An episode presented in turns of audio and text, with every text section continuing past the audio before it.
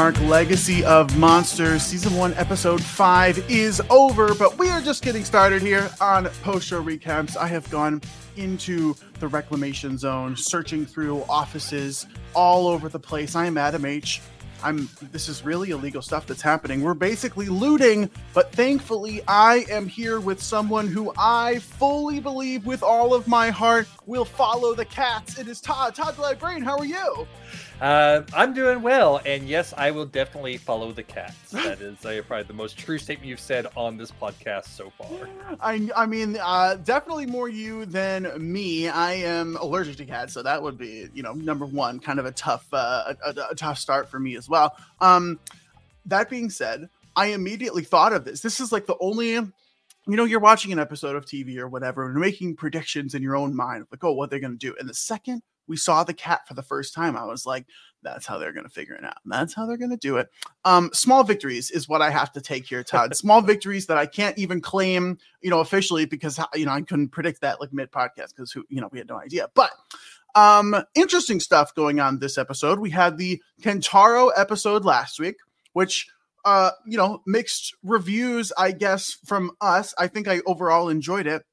I think I enjoyed this one more than the Kentaro episode. This was the Kate episode, and still nothing from the way way past. We did another um situation here where we're going a little bit in the past. We're not going fully in the past as we did for the first three episodes. We just went back a year to 2014. Todd, did this land better or worse than the Kentaro retrospective? That's the interesting question. I think it's it's interesting because this was um like we were like I think almost over halfway through the episode before we even got a flashback. I was starting to think we weren't getting a flashback in this episode. I thought we were going to have just completely set in 2015. So when we finally got the G Day minus two, I'm like, oh, oh, we are going to see something in the past. Okay, cool. Um, now I wasn't the biggest fan of all the Kentaro stuff. I think in some ways the Kentaro flashback landed better for me than mm. this did, just because it is like so brief. I I wish we'd gotten more I think is my my big complaint about this. I think I like the content that we got, but it's just like just a handful of really brief scenes, and you know we get. I think we get enough information about Kate's uh mindset and what's going on with her, but I would have liked a little bit more. I guess is my biggest complaint about it. I think it. I think it works fairly well with what little we get, but I kind of wanted more. I wish we'd gotten the same amount of time and energy devoted to Kate's backstory that we got to Kentaro's last time. I think that's my biggest complaint about it. Yeah, it's really interesting because we did we certainly got more of the Kentaro previously stuff in the last episode than we did of the Kate stuff this episode. But I also appreciated the amount of Kate centric storyline happened in the present day. Um, and we got that a little bit with the Kentaro stuff last episode and the Kate stuff this episode. So I actually, actually kind of enjoying the pacing of that. I think that's actually working pretty well of showing us the stuff from the past based on who we're focusing on in the present. I think that's uh, that's you know pretty good. It's not revolutionary storytelling by any means, but I think I think it still is effective, and there's a reason it's you know popular and kind of common. Um, that being said, I think I actually enjoyed the content of the Kentaro flashback more than the content of the Kate flashback, but I enjoyed this episode more because I like what's happening in the present day storyline. I find this really, really interesting um, and something that basically not ignored, but like not really talked about in the monsterverse movies the actual impact of the day-to-day lives of the you know specific situations what's going on after g-day. There's a whole area of city that got wrecked. I mean truly wrecked. And here we are. We have these these new jobs specifically created to like go find people's stuff and retrieve the personal memories and how do people get their stuff back and where are they living now and that kind of stuff. I find that really interesting. Like that the, the fallout of the events that occurred on g-day that's fascinating to me and i'm glad that we got to spend some time doing that and i love that kate's mom um, who we finally get to meet this episode after only having heard her on the phone previously a, a, plethora of times, admittedly. Um, I was I was really enjoying that stuff, and I think that's what landed the best for me this episode. I was glad that we took a step back from uh, Kentaro and May and their melodramatic nature and all the different times that Kentaro was being super annoying. We didn't really get that this episode, which I did appreciate. So um, I think that's the that, that's probably the biggest reason why this landed for me the most. That being said, the one weak area, at least in my opinion, it wasn't even weak compared to like what we actually got. What we got was good. I could use more Kurt Russell on my TV screen. Basically, at all times, I'm never mad if there's more Kurt Russell, and we did not get a lot of Lee this episode. We got so little. Yeah, it was basically like two scenes is all that we got. I feel like uh two, two, three scenes, but also like really, really brief sequences. Yeah, I would have liked a lot more of Lee because uh, my favorite parts in the episode were his little verbal sparring match with Verdugo. Like mm-hmm. that was the, the best parts episode for me. I will agree. I like this episode more than I like the last episode, and for, the same reason. Like in the very first episode, I talked a lot about how some of my favorite things in this sort of genre stuff is like how do the normal people deal with yeah. these monster things. Like I loved everything that we got to see Tokyo and how they were dealing with the the fallout of G Day and how everything was working there. Very similarly, you know, I like to see this because Tokyo was like, okay, we're trying to be prevented, even though nothing really happened here. And where San Francisco is like, oh no, this is like the actual aftermath of G Day and how is this really affecting people's lives. And yeah, I really enjoyed getting like a glimpse into all of that. I enjoyed I like I said, uh, Kentaro was not anywhere near as annoying. May wasn't as annoying uh, as they have been the last few episodes. Uh, I do have like a, a complaint about Kentaro. We'll get there. We'll get there. Uh, Kentaro and Kate both. Uh, there's one scene I'm just like, what are you doing? What are you doing? Uh, but uh, we'll definitely we'll take some time to talk about that. What do you mean, Todd? How I'm assuming we're talking about the same thing here. We are the last people on earth to ever criticize someone for breaking into song randomly at times where it's inopportune, unless you're talking about a different scene. But I have to assume I mean, that that's what you're talking about. We we cannot be the ones that criticize people for that. Or at least me, I do that all the time. I mean, I do it all the time too, but I will say I have never been in a situation where if I do it, people are going to shoot me dead. Okay, and I would I like to think that a uh, never been in a situation where someone's going to shoot me dead if they hear me. I would be able to contain myself. Um, I've managed to like not sing along out loud while I'm watching a musical in the theater. So if I can contain myself there, I think I can contain myself well, that's just common courtesy. There's no adrenaline or life online. Todd, I do have to ask a very personal question though. Have you ever been in a situation where someone would like shoot you dead if you were ever singing something? Because me personally, I've never been in that situation. Uh, not so far. I think I've been in situations where people kind of maybe have wanted to shoot me dead because I was singing. I can think of like what I, was a, a, school trip once, and a, uh, we were on a, a, a train, and the, the, entire train car was like people from this organization. But it was like late night, driving from uh, North Carolina to Washington D.C., and there's a group of us who just did not want to sleep, and we were just you know being obnoxious. I will oh, admit it. We were, no. so we were like singing uh, singing theme songs to TV shows, and uh, some guy who I admittedly did not like anyway a friend's like, sing the lyrics of MASH, so they'll shut you up. And of course, I know the lyrics of the theme song to MASH because it does have lyrics. So I did sing them, and he was not a happy camper, but all the rest of the people I was singing songs with, I, I was their hero for the second. But I think that guy would have shot me dead if he had uh, had a chance. Oh my gosh. Okay, well, um, fair enough. Uh, okay, let's get into this. Uh, if you are not subscribed uh, to uh, this feed or to all the other amazing content that Post Show Recaps is coming out with, what are you doing? Come on, postshowrecaps.com slash subscribe. Get on it. We're here every single week talking about every single episode of Monarch all the way until like January something. I don't even know um how long oh, i guess this is episode five. So five more weeks we're going to be with you uh for this uh for this show for monarch legacy of monsters. But we have so many other shows we're talking about here on post recaps there's tons of um uh, year in review podcasts coming out around this time. We have so much content for you over this holiday season. So go check it out postrecaps.com slash subscribe. But todd let's get into season one episode five of monarch legacy of monsters the way out is the title of this one let's start um, as we did last episode. Let's start with our little bit of the past. Let's go back one year, G Day minus two, and then uh, G Day minus one as well. We're going to start there kind of in this flashback. And like we were saying before, there's not a lot here.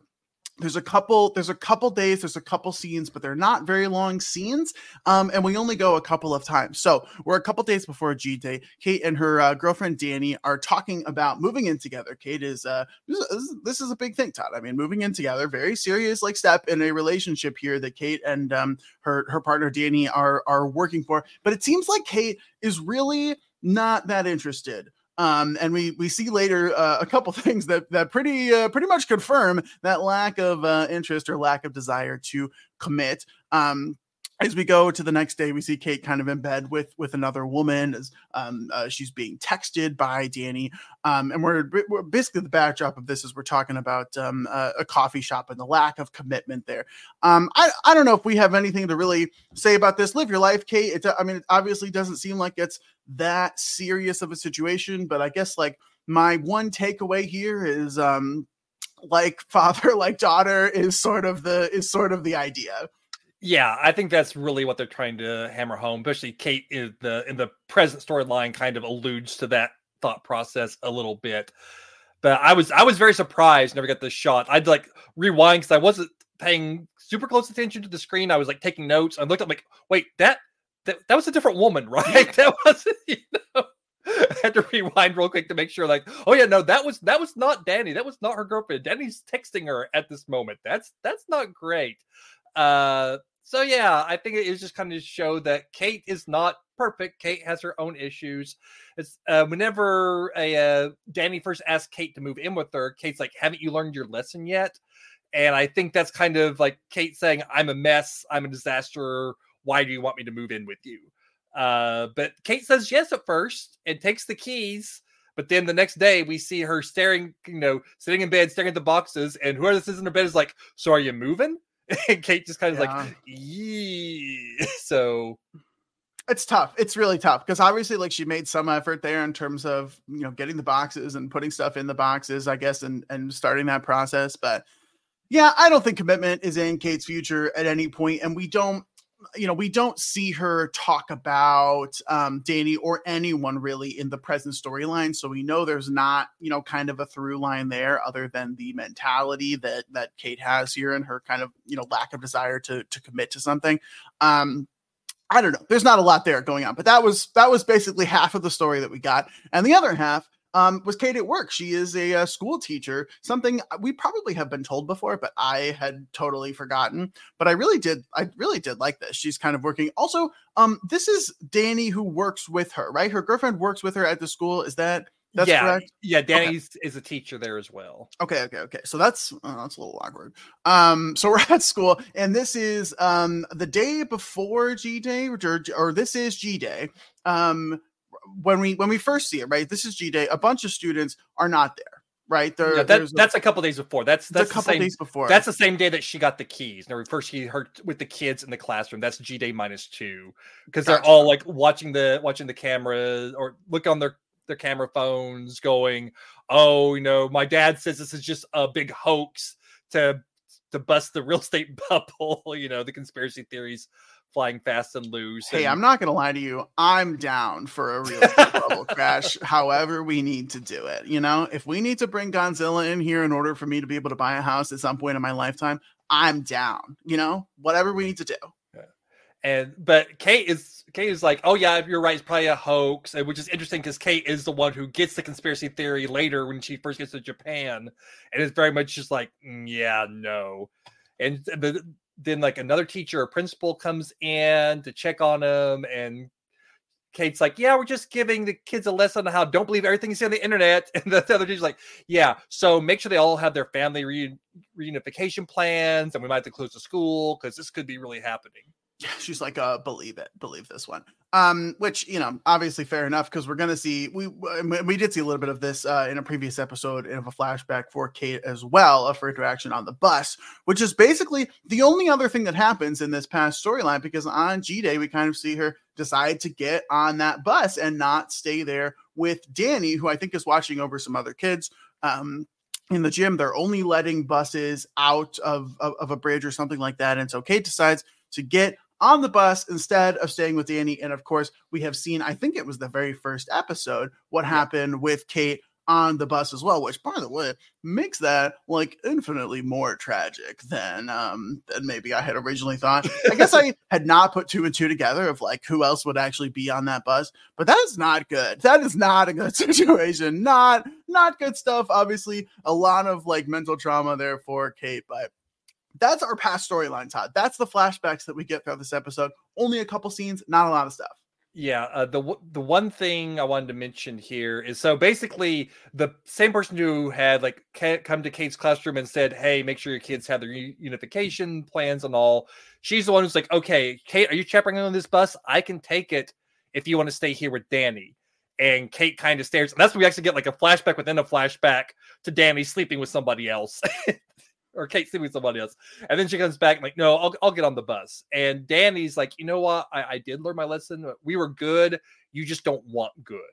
And so it's kind of a very much, uh, oh, yeah. I was like, hi, you're it, you're the problem. You're the problem, Kate, right there. Uh, you self destructed. And Kate seems to like take that to heart. She takes it to heart. That being said, in terms of getting on the bus versus staying, I'm probably getting on the bus. Um, like I'm getting out of there. Like I, I don't really care about my situation ship. You know, if I'm, we're not even living together. Get, I'm getting on the bus. Are you kidding me? This isn't serious enough. Um, okay, that's it. That's it for the past storyline. We they'll make like some references to it, and it is um a couple of the times when Kate is sort of imagining some of those flashbacks, it's a little debilitating in the present storyline. But other than that, that's it that's it of the past. Normally, we spend about half the podcast talking about the past storyline. That will not be the case today because there's just not enough content there. The other thing that I do want to talk about, though, Todd, um, as we are kind of shifting towards the present here, we kind of get this opening. We'll talk about the main group in just a second. But they all get let go, more or less, followed on a very long leash, as they say. But Lee does not. Lee has to stay in this monarch post and be interrogated by who we now know confirmed, fully confirmed in the episode. One of the only names that they use in this episode. They don't like saying names a lot in this episode, but one of the names we used, Assistant Director Verdugo. I'm trying to do my uh, Kurt Russell impression there, Verdugo. Um, and uh, that, that uh, she and Lee kind of have this verbal sparring match here as they're going back and forth. There were some there were some good lines uh, in in here, and I really do appreciate um, both of their acting abilities. I don't know her, from anything. I I don't think I've ever seen her in anything or know what she's from. Obviously, you know, uh, Kurt Russell is Kurt Russell, so we know like uh, you know the, these scenes can can more or less carry themselves. But um, the only kind of like subtext here that I do want to talk about, um, he knows more than he's letting on to the kids, which I thought was very interesting. Um, because I don't think that I had, I don't think that I had assumed that I just kind of assumed that he was going to be more or less transparent with the kids about their father. Doesn't seem to be the case. She also knows more. Obviously, I did. I, I think we could all pr- pretty much assume that. The other kind of like little bit of subtext here. She's the assistant director, assistant director Verdugo, and th- she seems to have some aspirations of being full on director. Um, my question though, who is the director? Have we met them? Do we know who they are? Do we do we think there's going to be some kind of power struggle here? It's not Tim. Tim's not the director. Uh, nope. I'll tell you that for free. He's um, the troll in the basement. He's the troll in the basement. She's the assistant director. Um, and that's really it. That's kind of the the back and forth here. And there's some, you know, talk about what Monarch is, what Monarch does, what they're good at. I do freaking love uh, Lee's line there is like, what, what are we good at? Nothing. Not not a thing. Um, which is just really, really great. I I am I enjoy this. It's just not a lot, Todd. That's my problem with this kind of portion of this. I liked their back and forth. I could have watched it for 20 minutes. Instead, we got three. Yeah, and it's one of those scenes that, like I said, there's some really great lines in it. There's some really great back and forth between them. Like he's getting in all these little digs at her about being the assistant director and not being in charge and all that type of thing. And she's getting some digs in back at him. They have some really good exchanges, but it's also maddeningly vague. They talk around everything. Uh, it's a, but it's it's that, that thing where they both know what they're talking about, but we as the audience know what they're talking about. So they're they're not saying anything concrete. They're just dancing around it. Like she has some "What's in those files?" and his response is, "Nothing you don't already know, and everything you don't want to believe." I'm like, that's not helpful. That's not helpful at all. you know, I, I want to know what's on the files, Lee. Come on. Uh, so that's the it's like really brief. Uh, we didn't get a whole lot of Lee in this episode, which again is a crying shame because Kurt Russell is one of the best things about the the present storyline, let alone the show. And but they do drop a few hints. And the like one thing you like mentioned, which it surprised me as well. Whenever she asked talking about the kids, he's like, "Oh, the kids don't know anything. I made sure of that." That was the the moment, like, oh, oh, mm-hmm. Lee is playing some, you know, granted he could have been lying to verdugo he could have you know been lying to her here but i don't know that he was because the kids don't seem to know much of anything yeah outside of what they've already done. So he's told them just as enough to like string them along the path to get them to where he wanted to go. He wanted to find hiroshi and he needed their help and so he fed them enough information to do that but he didn't give them any more information than they really need to know to accomplish the mission that he was on.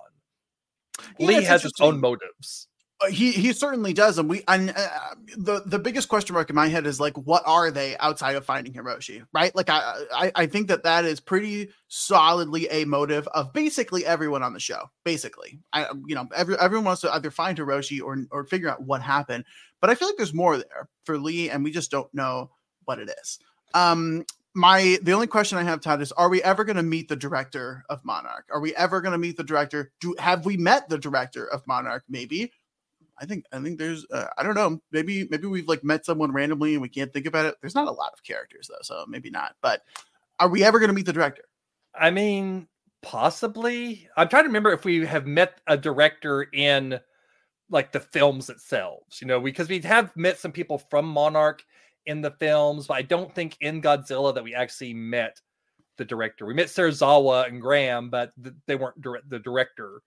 Well, I'm uh, trying to think way back in well, way back in like the old old the old storyline the the origin of Monarch was Randa not the quote unquote director of Monarch? Well, he was, but he founder. Uh, he was the director in Kong Skull Island, but he's been dead for a long. He's been dead for ages, of course. Yeah. But Okay, so in, I mean, we have like met a director, and it's not for nothing. The last name of Randa is, you know, uh, right there. So, yeah, but okay, all the other Randas are kind of taking uh, account for at this point. They so, are, accounted uh, for. So, well, so so we thought. yeah, uh, as, as far as we know, yeah. Uh, a couple other things in this the sequence that I want to to mention is. First of all, he critiques uh, critiques the uh, Serizawa's uh, a ploy or stratagem in the Godzilla movie of just let them fight. You know, Lee's like, seriously, all these years, and that's the best you could come up with. It's like, yeah, I, I, I can kind of see that. Like, he's like, what if Godzilla had lost? We would have just been like screwed. And then he like he kind of ends his last scene in the episode saying Monarch is wrong and has been for a long, long time. But we still don't know exactly what he thinks Monarch is wrong about. Um, but uh, one other thing that is like not not actually Lee and Verdugo's conversation, but it's Tim and Duval watching their conversation. Duval uh, represents something that I mentioned a few episodes ago about wait, he should be 90. How does he look like this? And Tim says, like, there's rumor of a mission gone bad but that's all that they know. And so I think there is like something happened on a mission that has like maybe he got cryogenically frozen, maybe he got de-aged, who knows, but something happened. Reality went weird around him, maybe, who knows. Uh, but my favorite thing in this is a uh, Duval's like, how, uh, we we need to know more of that. How does he know of this? And don't tell me it's in the files. And Tim just like pauses and it's like, probably is. And Duval just looks like disgusted. It's like like she's so sick of hearing Tim talk about the files, but the files are pretty important apparently. So yeah, I mean, there's a reason we've been all all across the world trying to get these files. Um, okay, everyone, go get your own files. Take them maybe wherever you want to go to Alaska. If anyone is listening from Alaska, let me let me know. I'm curious about the Alaskan representation because um, we get to go to some cool places. Uh, I only have like a small Alaskan connection. I have like a uncle, uh, but it's like a, it's like a fake uncle, but it's someone we've always called an uncle who always raced in the Iditarod races. Um, and so when they went to Nome, Alaska, that's like the I think that's the end or it's the beginning. It's one of those two. It's like Anchorage to Nome, so it's the end. Um, like the dog sled racing. Anyway, um, go get your files. Go race in the Iditarod. Do what you need to do. We'll be right back after this quick ad break. Okay, let's pick back up uh, with our main group, which is the majority of this episode. Um, they started detaining this monarch outpost, and eventually, um, Tim is like, "Okay, we can use them. We can use them, but put them on a leash. Just you know, let them let them go, but put them on a leash. And also, um, we know more about them, but we don't need to seem like we know more about them. So just let them go. We'll follow them. We'll figure it out. And they do kind of here. Um, but not before May is enlisted, more or less, to be a super secret spy. This these are this is my interpretation of the situation. Um, May is enlisted to be a top secret, super secret double agent spy by Duval, who leaves a card there. He's like, "Hey, May, or or or should I say, Lyra? Oh, May, May, obviously not her real name. I think we all could have assumed that there's a top secret, you know, May situation going on here. We learn a little bit more, a little bit more about May here. Not a lot, but we get a little bit more time. Yeah, it's it's a little confusing though because like she has talked about her sister Lyra. The phone that she, the call that she get was like marked as Lyra, and here like at first it think, seems that Duval is like calling her Lyra, but she also says the passport doesn't really look like May. So it's almost like May has her sister's passport on her for some reason. Biological twins switched at birth situation. I don't know. Uh, yeah. What's the the the one the swap? Um, they just swapped. You know, I don't know. There, there, yeah. there could be something here. So uh, obviously, May is like shrouded in mystery, and we're we have to get the May episode at some point. Um, I don't know how soon it's going to happen because they're really setting this up as a big May um reveal. But uh, like, what could it even be? Maybe May is the director of Monarch. Uh, that would be an interesting turn. Uh, I don't know that logistically it follows, but uh, it would be surprising. That's for sure. Uh, I I have to, I feel like the next episode might be the May. I feel like the end of this episode is really setting up for us to get the May, you know, double agent turncoat episode, and I feel like that is really going to be the best time to like do that. Also feels like it's a be like a nice trio of episodes following our three core characters in the in the present. You know, just like back to back to back flashback episodes, I think would be nice, and then maybe go back to like flashbacks, uh, older with like Lee and stuff like that, maybe afterwards hopefully. To be honest with you, I think I need to go back sooner than that. I don't think I can do another episode where we don't go to the past storyline. So maybe we let May simmer for just a second, but I don't know. We'll see. Because there's a lot of stuff going on with Lee as well. There's there's like more stuff happening that we need to figure out how to resolve in the present storyline. But we let them go. We let the kids go. Let them cook. Okay, we gave them new passports. We gave them some money. We gave them some flights. They, you know, they're able to go to the airport. The May gets into it with uh, one of the one of the airport uh, agents, and she's like, "Okay, well, what time is this flight?" It was like, "Okay, one star review. This is ridiculous. is the where's the bar?" And she's like, "Well, the bar's not open. It's like 9:45 in the morning." And May's like, "One star review on TripAdvisor. You per you you, individual gate agent, you're going to pay for this with my one star TripAdvisor review. And I'm like, in, in no world does this agent care about yeah. any review that you are ever going to leave. Like, n- not only does the company probably not care, this woman is never going to see this review and is never going to be mentioned one singular time. So, I like, what a you were literally a like tech genius. You should be able to ruin this woman's life with your technological abilities. And you're talking about leaving like a negative uh like Yelp review for for this gate agent at an airport. Come on. Come on. I, I feel like the TripAdvisor thing was more a tongue-in-cheek comment because what started was the lady asking, "How have you enjoyed your time in Alaska?" and her going, "I have not." Two stars on TripAdvisor, which really has nothing to do with this agent or anything that has happened. It's because she's been kidnapped and all. So I don't think May is actually threatening to leave a one star review. I think she's just venting her frustration at the world. I'm just saying, May, you got to use the use the tools at your disposal yeah. here. You really, you uh, May could destroy someone uh, technologically. I'm pretty sure. Uh, one of my favorite things in this whole sequence, like before we get to that, is never Tim is dropping them off. And Tim does this whole kind of like, wake up, sheeple, clapping his hands in their face and telling them, you almost got killed. You got to stop doing this. You know, try, try to say, trying to do some reverse psychology on them a little bit. And he hops in the van and he's like, How was that to do volunteer? I was like, You're learning. So I kind of like that. You know, Tim is finally learning how to be a spy. So good on you, Tim. Way to go. Also, also earlier, like Tim was a uh, complaining to Duvall about how the kids are being treated. It's like this from the man who abducted them. It's like mistakes were made. I'll admit that. Yeah, I don't. Uh, Tim is a weird character. I, I think I'm enjoying following him, but I don't understand him at all. Um, I, we'll see. We'll see what kind of arc Tim has going through going forward here. But we let him go, and originally May is like, I have no interest in pursuing this matter. Could not be less interested. This is too dangerous. I don't. This is not for me. I got to go home. And then they're both like, okay, well, you can't do that because we need the files and also it's our dad so if you leave right now that'd be a pretty jerky thing to do may and she's like okay fine i'll follow you we'll keep, we'll keep going and we go to san francisco and we're like okay well where well to determine where they should go They're like okay where can we go to you know uh, keep looking at these files get more information figure out where hiroshi went well he had a second family second office this makes complete sense to me todd two families two offices one office per family that's how I do it. I have one office per family. Um, this makes sense to me. So we have to go to San Francisco to look into uh, his office that was there. Good for them. I like this idea.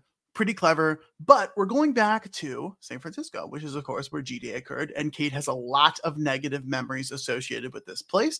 And we're meeting Kate's mom because we have yet to meet her in a uh, physical capacity. She's been on the phone multiple times. I think that's actually how the series started. Was Kate uh, on a phone call with her mom, um, and we're meeting her, and they, you know, uh, they, they, get there, and um, her work friend, her quote unquote work friend, ha ha ha, ha ha ha, little little work friend situation. James is picking them up from the airport, and Kate is like, no, no, no, I don't want to ride in this car. But they go they go with James. What do you make of James, Todd? Um, I, I like Kentaro's assessment of him. Like he's very American. I thought that was that is so true. it's very very true. Yeah, I mean James seemed like a, a nice guy. He was trying to be helpful, you know. Just a dude. And, yeah. yeah, just like a, a guy like you know is like his work friend, quote unquote, was asking for a favor, and he's just trying to help out. And Kate's been extremely rude to him, and he's just like, okay, but yeah, your mom really wants me to drive you, so let's let's do this. Yeah, I was really expecting the "You're not my real dad" uh, this episode, and we we we didn't actually get it, but we, we kind of got it. Um, so James is driving them off, and we get to meet Kate's mom. Welcome, uh, Kate's mom. And she's like, "Oh my gosh, thank I'm so glad you're back. Okay, who are who are these friends?" Well, and then Kate is immediately like, "This is Kentaro. You know how you sent me to Japan to see what I could find. Well, I found a stepbrother. Here he is. This is Kentaro Randa. Nice to meet ya. And Kate's mom is like, oh, um, you want to come inside? It's really nice to meet you. This is not awkward at all in any capacity. Hello, stepson. I don't. I don't know if that's uh, like. Yeah, a, I don't know. There's no there's something there. There's a connection. It's a weird one, but um, what a weird uh first occurrence here. And Kate just does kind of blurt this out. Like Kate is not gentle about this at all. They're both like, "Let's go. We'll go. We'll go for a walk. You can break the news lightly." And she's just like, "Well, that didn't really happen the other way with Kentaro's mom. So here we go. Let's just rip off the band-aid, which I appreciate. This is how I prefer news to be delivered to me. Just tell me what's going on. I don't need to be coddled here. Let's go. Just just deliver the deliver the information and let's get out of here. I don't know that that was the greatest choice for this situation, but that was what Kate went with, and here we are. What yeah. interesting uh meeting for the first time here.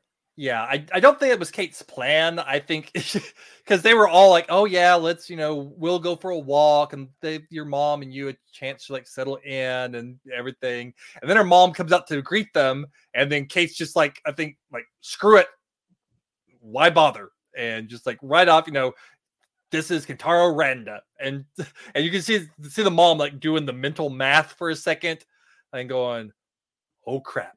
Mm. Yo, but you know what? She doesn't even seem that surprised. She does. She just seems uncomfortable. Not as much surprise as Kate had, and um, you know, we we we learn, uh, you know, sort of throughout the rest of the episode, um, she kind of knew something was up. She didn't know exactly what was going on. She didn't want to ask questions, but she knew something was up and just never told Kate. But she suspected, which is why she sent Kate over there to figure out what's what's going on here. Why why are we paying for an extra apartment and and what's going on? Um, she had been able to put two and two together more or less, but had uh, chosen not to mentally. And of course, now we have work friend to um you know be involved in the situation as well, but. Um, they're there for a different purpose to get into the office. And luckily for them, Kate's mom works with this kind of reclamation group. I think it's like a division of FEMA is, is what they are calling it here, where um, they're they're sort of in charge of the wreckage area from G Day. They go in, they find stuff, and when they um, you know, they kind of collect it, and then people can you know claim their stuff. Basically, she has access to the area where his office is, but it's heavily guarded because, as you would suspect, if there's a situation with a bunch of wreckage, people are going to want the stuff. They're going to say, "Oh, look, free stuff." And apparently, those looters are being shot on site. There is um, no situation where people could just go in to either get their stuff or to get other people's stuff. They're just being shot on site. But we're going to risk it. We're going to risk it for the biscuit. We have to get in there. We have to figure out what's going on in this office, if there is an office, and get the information. Um, and and they're able to get in because Kate's mom has the hookup. Interesting. I like this like world building of it all was maybe maybe a little cute in terms of like the execution here but i like the i like the situation. I like that we're using kate's mom to get into this zone to get into her father's office um, or at least get to the place where her father's office is. They still have to do a little bit of work to actually get there which we'll talk about here but um, i liked the hiding in the van. I liked the you know in and out and we have to this is the timeline. Let's get in let's get out. Super secret spy mission that's basically what this is. This is get in, get out, Mission Impossible, except with drawing. yeah, I've got to bribe the guard a little bit to make sure they don't check the back of the, the truck. Know, yeah, it's yeah, I, I really enjoyed this. Um, I really enjoyed this the exchanges between Kate and her mom before all that happens as well. Uh, because, like you mentioned, yeah, Kate's mom sent her there because she knew something was off, but she also sent Kate there to get Kate off of her butt because Kate had basically just holed up in their home after G Day. She refused to go to support groups. She refused to do anything, any therapy, nothing. She was not getting any help for the PTSD she was suffering. She was just basically just rotting away in their home. And so, forcing her to go this, it was a a way to find out what happened with Hiroshi's other life, but B, she sent Kate and didn't go herself because she wanted Kate to get forcibly shaken out of her shell. And it succeeded beyond her wildest imaginings, I think. I don't think Kate's mom could have ever guessed just how much this was going to get Kate out of the shell that she was in. Oh yeah, Kate is that shell is long gone. Um she might think that's still there, but okay, so we're inside the wreckage zone. We are in the place where we should not be, and we're running. We see some cats all over the place. We do see like armed guards, some sort of military police force situation here that have pretty big guns that are, uh, you know, aimed around. That are uh, they're looking for people. Um, they're looking for you know people who are, are looting or people who are like taking stuff or even people who are just squatting. Um, and so they have to they have to be able to maneuver around and we basically see uh, a couple minutes of this probably probably too long of them just like walking around here looking through stuff hiding they're hiding behind cars there there are a bunch of cats there which we kind of talked about a little bit earlier um, and they're just trying to get to the office there's a couple different times where they have to you know throw something over and a cat's there or they almost get caught and it turns out there were other people there as well that kind of get you know uh, motioned over. I'm glad that we didn't actually see the other people get shot. They were just kind of like you know uh, herded into a, a, different location and probably taken out by uh, extreme force. But um, they're able to get out. I don't know if there's any any part of this that you want to talk about until we get to the the singing of it all and the connection that they make there. But it was just you know action suspense sequences here. Yeah, I mean the singing of all happens before they run to the other people. You know, they're walking through and Kentaro just starts singing a song in Japanese. And at first, Kate's like, get, get out of my way. And then he keeps singing, and then she starts singing along because it turns out they're old commercial jingles that their dad used to sing to them, just goofy things. Like he would come with them being all serious, say, I have something serious to tell you, and then just start singing this goofy commercial jingle.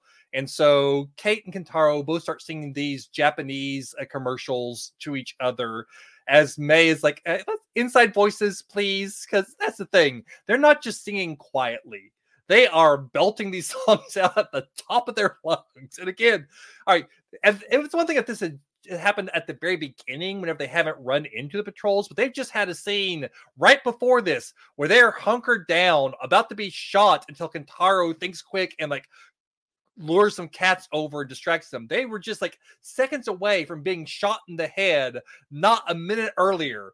And now they are singing jingles at the top of their lungs. I'm just like, guys, guys, again, yeah, I'm someone who understands the urge to burst into song at the drop of a hat. I've been finding the urge to sing North to Alaska with North, you know, every time that you mention they're going to Alaska. I've been finding that urge this entire podcast. Um, so I understand it, but uh, this is a situation where you just gotta you gotta keep it inside. Just hold on to it just a little bit longer till you're not in mortal peril.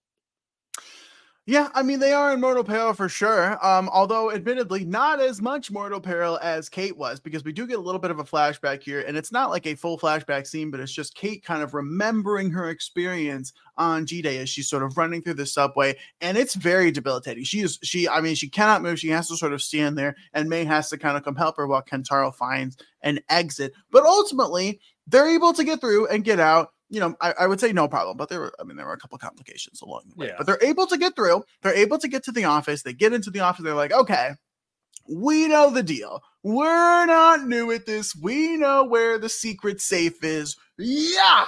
And they throw off the map and it, you know, goes to the ground and all the little pieces that were on it kind of uh, center. And they're like, oh, wait a minute. There's nothing there. How could there be nothing behind this map? Why would he not keep the secret safe in the same place in both offices?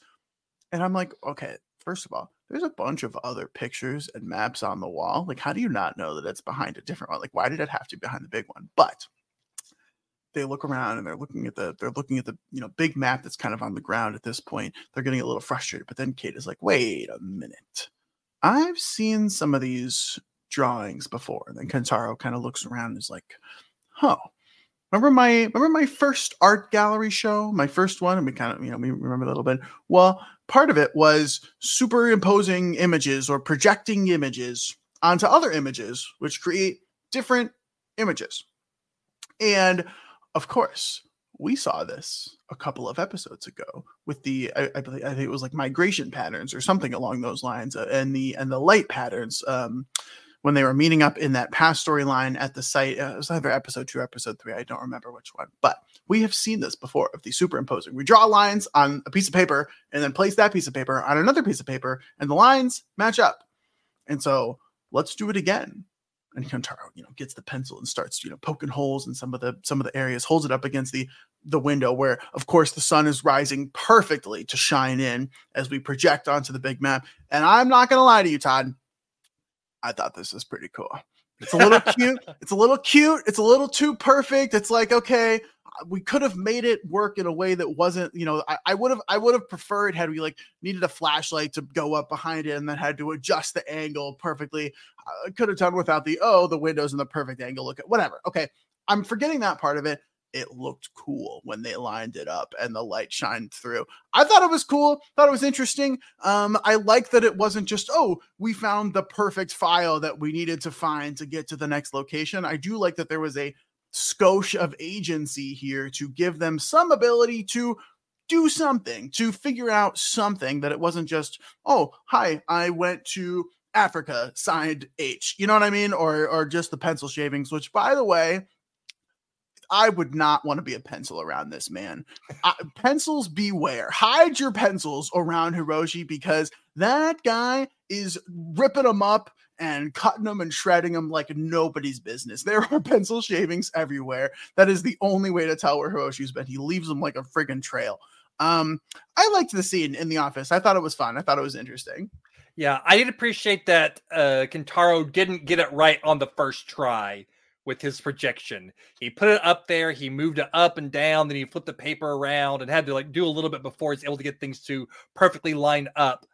Uh, so it wasn't like an automatic. If he did it like automatically on the first try, I would have really been like rolling my eyes Yeah. uh, a lot. But the fact they actually had like a little bit of trial and error to get it to line up, uh, like not a lot of trial and error, but just a little bit to show that yeah, it wasn't perfect immediately, but he was on the right track, able to figure it out. I like that.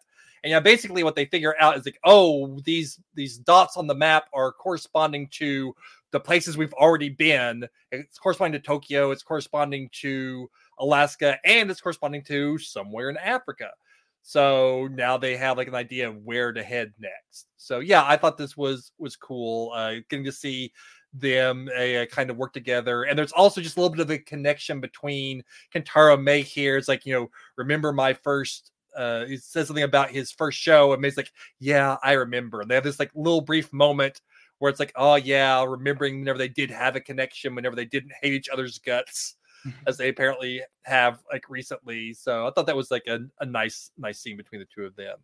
Was this the faces? Is the is the uh, uh, not su- uh, what's it called? Projection. Is the projection the faces? Is that what we saw previously? Yeah, I think that's what they was talking about. I think like the the faces were saw was like different things are being projected on top of each other, different faces being projected on top of each other, and Okay. as as things are being projected, it would change how the faces looked. I think that's kind of the idea. Okay. I would have maybe appreciated that being a little cleaner in terms of what we had already seen. Like if you would have asked me before this episode, describe Kentaro's art gallery, I could have gotten you to the faces. I would never have said the word projection though. Like I, I don't think I ever would have said that. So I- maybe I would have appreciated a little bit more, but also maybe that's just me not understanding art. I guess it could I- be the other thing. I think whenever like his mom was reading the description, I think Okay. it mentioned projection stuff there. Maybe I, to be fair, I kind of zoned out on the description of it. all. yeah, I don't know. I wouldn't have understood art regardless, but I guess like maybe that's maybe that's more the root of my um lack of understanding is is more than the actual storytelling. But anyway, we have a location and it's somewhere in Africa. I don't think that they say exactly where, but we're going to Africa. That's our next location because that's where Hiroshi might be. Um there were more dots there than just the ones that were also in Africa. Like I think that there there were there were more um going on, but we Africa's the next place because that's where the next dot is, I guess, along the um The along little the pattern. Yeah, the little kind of a sine wave looking looking pattern. Yeah. which is interesting and very exciting. Again, we do get that connection to to stuff that we've seen in that past storyline. It's been a couple of episodes, but um, so that certainly does connect there. And so, okay, we're we're going to Africa, and Todd, where we end um this episode, a couple different things. We're back with Kate's mom. Hiroshi might be alive, and we're going to find him. Now, we don't know if Hiroshi's alive, although I'm betting dollars to donuts that he is alive somewhere. Probably not in Africa, but somewhere. Hiroshi's got to be alive. Hiroshi has Yeah. to be at the end of the season, somewhere, episode eight, episode nine, whatever. We're going to resolve that in some capacity, and then he's going to do something in those final episode, maybe two episodes to to do something. I don't know. Hiroshi's got to be alive. But the other thing, May, super secret spy May, gets uh, uh, make, makes a phone call to Duvall and is like, "Okay, I want to go home. I I don't want to do this anymore. I want to go home. What do you need from me?" And we see Duvall on the other side being like. Finally, my master plan. Um, potential uh full director Duvall, maybe super secret agent. I don't know. That's what we get at the end. May be uh, making some kind of not. I'm not going to call it a shady deal yet because we don't know what Duvall is going to ask. We don't know the full specifics there. Um, again, May is the tech wizard here, so something involving the files feels likely. Um, in terms of like what May can actually do, or maybe providing information about um Kentaro or Kate, what they're up to. I don't know. May wants out though, and she is prepared to work with Monarch, capital M Monarch, I guess, to resolve that. I don't know what she's going to need to do. We don't really get any information there, but there is some kind of back channel between May and Duvall. Um, super secret spy, Todd. I've been saying super secret spy May. Yeah, I, I do love how you're taking her now becoming a spy as validation for you thinking she was already a spy in the past. that was my past storyline, you know? Uh, we were just flashing back, just like they're doing in the show, okay? Um, I was just getting spy vibes, you know? Uh, little did I know that she was going to grow into that herself. Um, once a spy, always a spy. Meaning, if you become a spy, you were always a spy. Uh, I see. I see. That's the spy code. Whatever helps you sleep at night, man. Whatever. Yeah, well, I could use a lot more sleep at night. But um, I, what did you make of this May stuff at the end? Like, is she? I don't think she's gonna like turn on anybody. I don't think there's gonna be any kind of like backstabbing or whatever. Um, and if there is, I think she's just gonna stick with it and then find a resolution out of it. But you know, yeah, it's interesting because they kind of did this little swerve before that because Kate is talking to her mom and telling her mom that Hiroshi's alive. And then Kentaro is talking to May and saying that it's it's weird, but this is actually the best he's felt since his dad disappeared. And uh, he's like, is, is, is that weird? I mean, he's like, you know, my whole barometer for what's weird has changed drastically in the last couple of weeks, which fair enough. Um, but Kentaro and May have this kind of again like a really nice moment. Like we saw them kind of seem to connect a little bit in Hiroshi's office, and they have this this moment where they kind of talk, and there's no sniping between the two of them. There's no like one of them getting really annoyed at the other ones making a comment about anything. They seem to actually be getting along for once. It seems like okay, cool. The gang is finally starting to come together. You know, we had Kentaro and Kate kind of bond, especially after earlier in the episode when they were at the uh, the airport and Kentaro made some comment about something and being overwhelmed and stuff. And May was like, yeah, that's probably how Kate felt whenever she met your mom and kind of got Kentaro thinking, oh, yeah, I've been a jerk. So then he like tries to like bond with her. It feels like, okay, these three are finally coming together as a cohesive unit. We finally have the the gang ready to go and go to Africa and be a fully formed team. And then one third of the fully formed team is making deals with Monarch. And yeah. again, we don't know what that deal's going to look like. But if nothing else, they know. Like, so we mentioned last week the laptop with the files on it was destroyed, but May backed them up because May is a savvy tech person and you always back up your files. Always back up your files. Trust me, as someone who did not back my files, in the past, always back up your files. Once that computer is gone, you're uh, you're out of luck. So Duvall knows that she has the file. So maybe the deal is just uh, May sending the files to Monarch after all. Or maybe it's just her like letting them know, hey, we figured out where Hiroshi is. Here's where we are, and like giving letting them keep tabs on them as they're on the move. Although the the fact that they gave them all phones, I have to assume they're tracking them anyway at oh, this yeah. moment. Uh, I honestly the fact that they if they still have those phones though, May's not doing her job. May super paranoid May probably should have made them throw those phones away as soon as they got them and buy some new burners because it's like the most obvious thing in the world. Mark's like, here's your here's your new passports and some plane tickets and new phones. I'm like, gee, CIA, but for Godzilla. I wonder what these phones are in aid of. Uh, Unless May's job is being a super secret spy agent. That's all I'm saying. Uh, they still have those phones. She's she's working in overtime. The only other thing that I want to say about this episode, um, and I, I did appreciate this while it was happening. I want to go back to the Lee and Verdugo thing really, really quickly because in the room um, where Lee was, they they showed a video of the past storyline. That was that was kind of nothing we saw of them on the beach of Lee and um, oh my gosh, I already forget her name. It's been it's been episodes. Kate. Kate. Keiko. Keiko, Keiko, Lee and Keiko on the beach, and uh, you know, just in terms of like the projection of it all, I thought that this was uh, well done. It didn't actually connect like plot wise, but I did enjoy sort of the um projecting old Lee onto current Lee's face, sort of as he was like standing there in the video. I thought that was a nice little touch of, of connection between those storylines there of the projection art. I'm not an artist, uh, and, and I really don't even understand all of this projection stuff, but I thought that was a nice little thing that I just wanted to call it as we were kind of talking about the art to to wrap up the um other side of the storyline. So I did appreciate yeah. that yeah, I'm glad you mentioned that because I really like that in the moment of the the two Russells' faces kind of like intermingling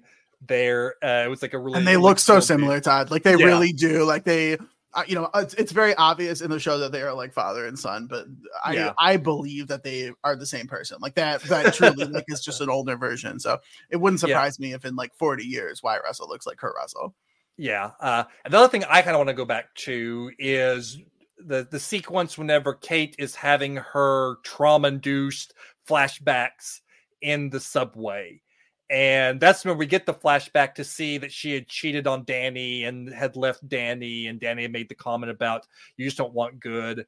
And Kate kind of has this comment about how she doesn't deserve this. She doesn't deserve because May's trying to help her, and she's like, "I don't deserve you trying to help. I don't deserve anyone trying to help me because I all I do is let people down. Like I hate my dad for leaving, but I'm not any better."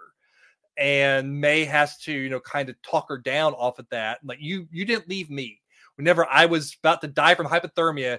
You stayed by my side, and you, you know, were there for me and helped me. You're, you know, you're not, you know, this horrible person you seem to think that you are. And so I like that was another scene of kind of the group coming together, like May, you know, not being like the snarky person, but being very sincere in that moment and trying to talk Kate down and help Kate uh, work through her trauma to a to a certain degree. And so I really wanted to like put a put a spotlight on that scene since we kind of like glossed over it a little bit, but that's like the connecting part between the flashbacks and the present and like where we kind of get this summation of what Kate's mindset has been through a lot of this is she has a lot of guilt from that, from the kids dying, not being able to save them, everything with her dad. She even like kind of hallucinates that Kentaro's her dad a little bit in this this little scene. She kind of sees her dad and kind of like pushes Kentaro and says, "What did you have that was better than being with us?" You know, kind of like projecting her things for her dad onto Kentaro. That's where Kentaro's like, I'm gonna go try to find a way out. It kind of goes and realizes they just have to follow the cats out of this thing. But I really wanted to like uh bring up that whole sequence because it really is like our our spotlight into Kate's mindset and what she's kind of working through. And by the end of the episode, she finally has come to terms with, okay, yeah, I'm not a complete screw up, and I'm to go find my dad. Yeah, and this was definitely the Kate episode. So I I, I think that like, that's a that's a really good call here, and that's I mean that's basically it. That's uh season one, episode five, the way out of Monarch Legacy of Monsters. Um, we'll of course be back next to talk about episode six. We're we're we're at the halfway point. Um, I'm liking the show more than I thought I would, to be honest with you. Like I I don't know that I was ever going to be like fully in love with it, but I find these characters really interesting, and I again anytime Kurt Russell is on the screen, I am a, a big fan of, of what's happening here. So, um, I, just loving that. But Todd, uh, what else are you doing these days? Where can people find you if they want uh, more Todd the Librarian? Where can people follow the cats? you can follow the cats to uh, librarian Todd on most social media platforms because Todd Librarian should be characters.